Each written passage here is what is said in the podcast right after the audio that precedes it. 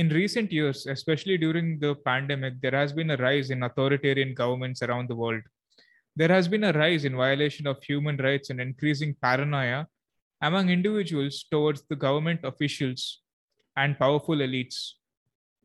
There has been a growing interest in alternative ways of living like agorism, libertarianism, and counter economics. In this episode, we're going to explore the idea of agorism. What is agorism?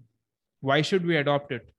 And how to become an agorist through practical and moderate means. So keep listening. And if you find this podcast useful, please like, share, and subscribe.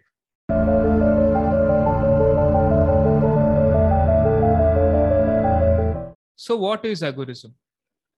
In the late 1970s, anarchist activist and writer Samuel E. Konkin III released his book, The New Libertarian Manifesto, presenting his case for a new strain of libertarianism.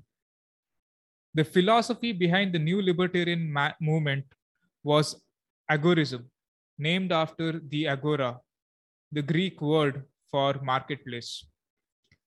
Konkin said, An agorist is one who acts consistently for freedom and in freedom.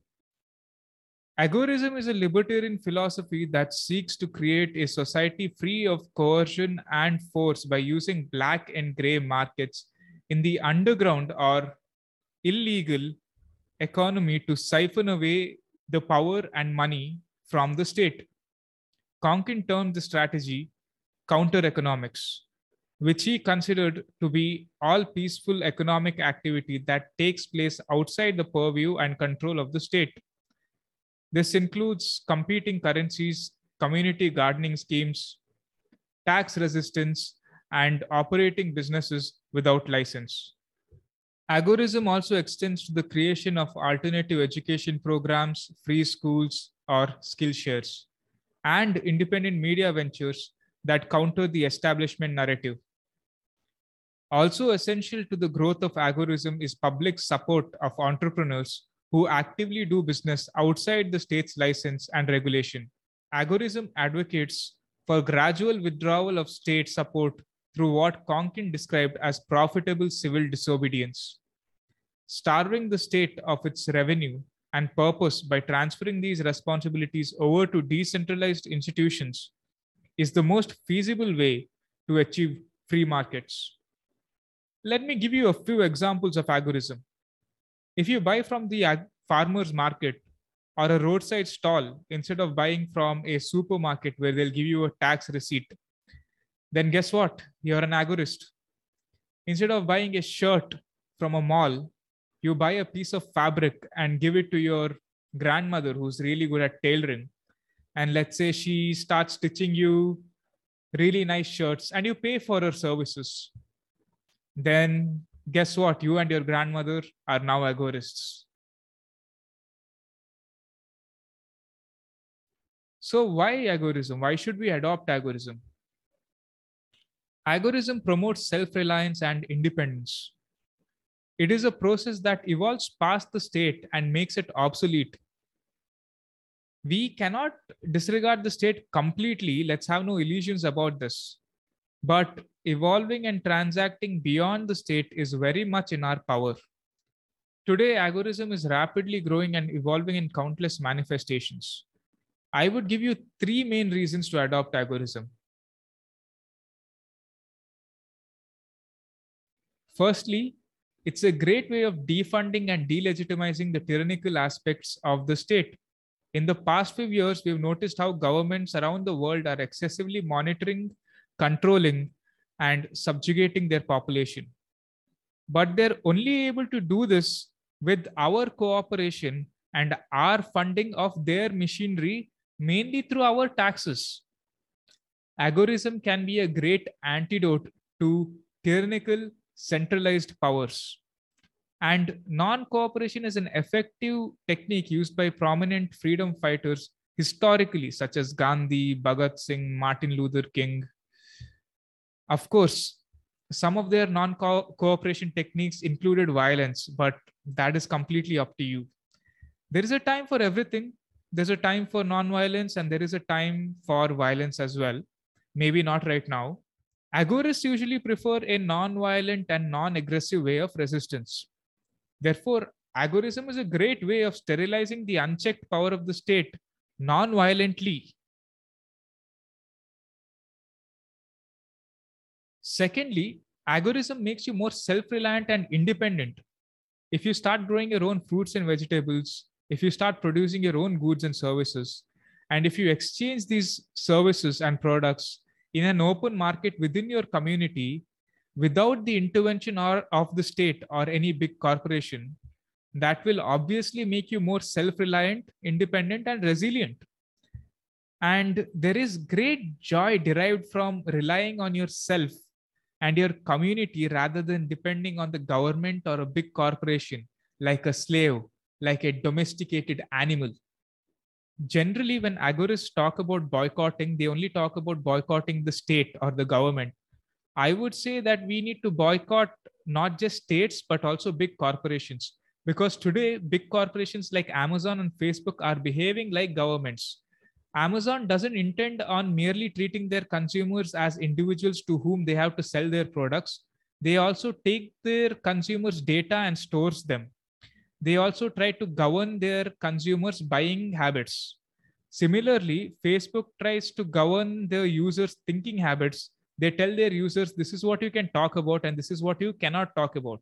So, big corporations like Google, Amazon, Facebook, Microsoft are all behaving like governments. Therefore, ideally, an agorist should not only boycott and move away from the state's tyrannical powers, but also from the tyrannical powers of big corporations.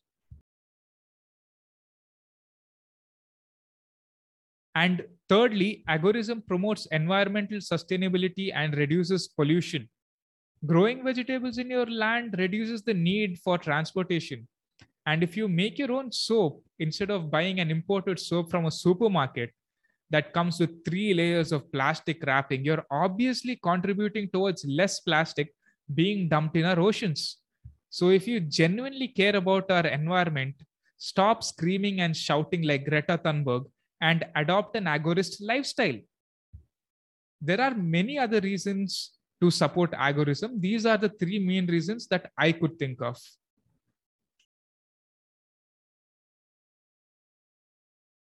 So now that you are convinced that being an agorist would be great for you as an individual and for the community of people around you, the next question that arises in our mind is then how do we adopt agorism? You don't have to do anything extreme you don't have to abandon your belongings and live off grid unless that's what you desire. Many of you who are watching or listening to this podcast live in cities. Don't worry, you don't have to move anywhere. You just need to take small practical steps and follow this consistently. Personally, I am not for extreme agorism at the moment. I am for practical agorism. There are many individuals in conspiracy communities in Telegram and Twitter who talk about doing extreme things like moving away from cities and living off grid. However, I don't think it's ideal at the moment because there is an ongoing war on individuality and on our consciousness, and cities are at the forefront of this war. If I move off grid, that would be like me retreating from the war. I would want to be at the forefront of this war. When you're in a city, you can influence other people, you can connect to other people, you can make new friends and uh, connections. You can go to the court, you can go to the media and talk about agorism and libertarianism and these uh, tyrannical activities of the government. You can't do that if you're living off grid. So at the moment, I am only advocating for practical agorism within the city because I think it's more potent. Imagine living within the city, living within their system of tyranny and subjugation and being sort of like a virus who is trying to dismantle the system from within. That to me is much more powerful than living completely outside the realm of the government.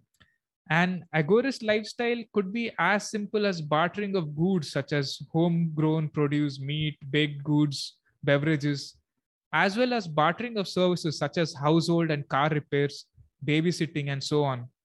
It also involves normal buying and selling with money but favoring interactions with fellow agorists.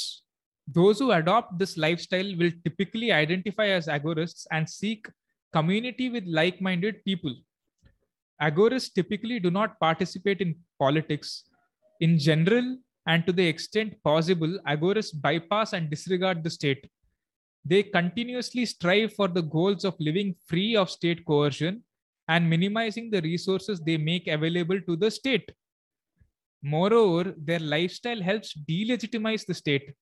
They provide clear proof that in the absence of government, there is flourishing happiness, peace, and progress. This is very important because I see in libertarian, agorist, and uh, conspiracy communities on Telegram and Twitter, people screaming so much, people fighting amongst themselves, and uh, people talking about how their uh, way of fighting the government and how their fighting way of fighting tyranny is the most ideal way. Don't scream so much, don't talk so much, don't tweet so much. Instead, act. Be a shining example you don't have to do anything extreme you just need to start taking small steps and inspire others to take small steps of living outside the subjugation and control of the government through small agorist methods day after day uh, there are numerous examples for agorism like private tutoring homeschooling gardening services farmers market local community protection services, wine making, soap making, candle making, and so much more. And now we have technology that can help us realize our agorist goals. Sites such as OLX, Quikr, Craigslist, and eBay generate an enormous volume of trade between private parties. There is no central physical marketplace for the state to identify. The state's ability to regulate and tax these marketplaces is virtually non existent. How do you tax someone who sells a table on OLX, right? the awesome power of modern technology has changed agorism itself. Evolving from its traditional roots in simple bartering, the information age brings agorism into the 21st century. Examples of technology that can be used to practice agorism include cryptocurrencies, 3D printers, proxy websites, and so much more agorism will give you two amazing results a psychological result and a strategic result. Those who are explicitly agorist tend to experience the psychological sense of inner freedom and true self ownership. The state is absent from their interactions. So, when the state is not owning you or when the state is not controlling you, you have that inner freedom within you. You start to feel like you're owning yourself and your own actions and your business and your interactions there is an indian term for this it's called swaraj apart from psychological result there is also a strategic result that benefits everyone not just agorists because agorism in all its forms draws resources away from the state and reaffirms the irrelevancy of the state and thus helps in decentralization of power which empowers the individual, which empowers you and me. So, to conclude, the state offers nothing of much value. It produces only one thing, which is coercive force, with its resulting ugliness and misery. And like any bully, that is all it has. That is its natural limit. But free people have everything to offer. Agorism can be a formally adopted lifestyle or merely the natural inclination to interact voluntarily with others in peace. Either way, we create and build, we cooperate, we sing, we dance, and we love, we educate and we grow. And we get better at it all the time. So, why not do it without the intervention of the state, without its coercion, tyranny, and theft? I personally don't call myself an anarchist because I cannot imagine living without a state. I don't know how a stateless society would be like, but I do believe that going in a libertarian direction and exploring options for the individual to get rid of state's control is is truly freeing it makes me feel more independent and self responsible if you found this podcast useful, please like, share, and subscribe. If you're listening to this podcast on Apple Podcast, Spotify, or Podcast Addict, please click the follow button and leave your valuable comments in the comment section. You can also follow me on Instagram at the labyrinth.podcast. Thank you for watching this or listening to this and have a great day.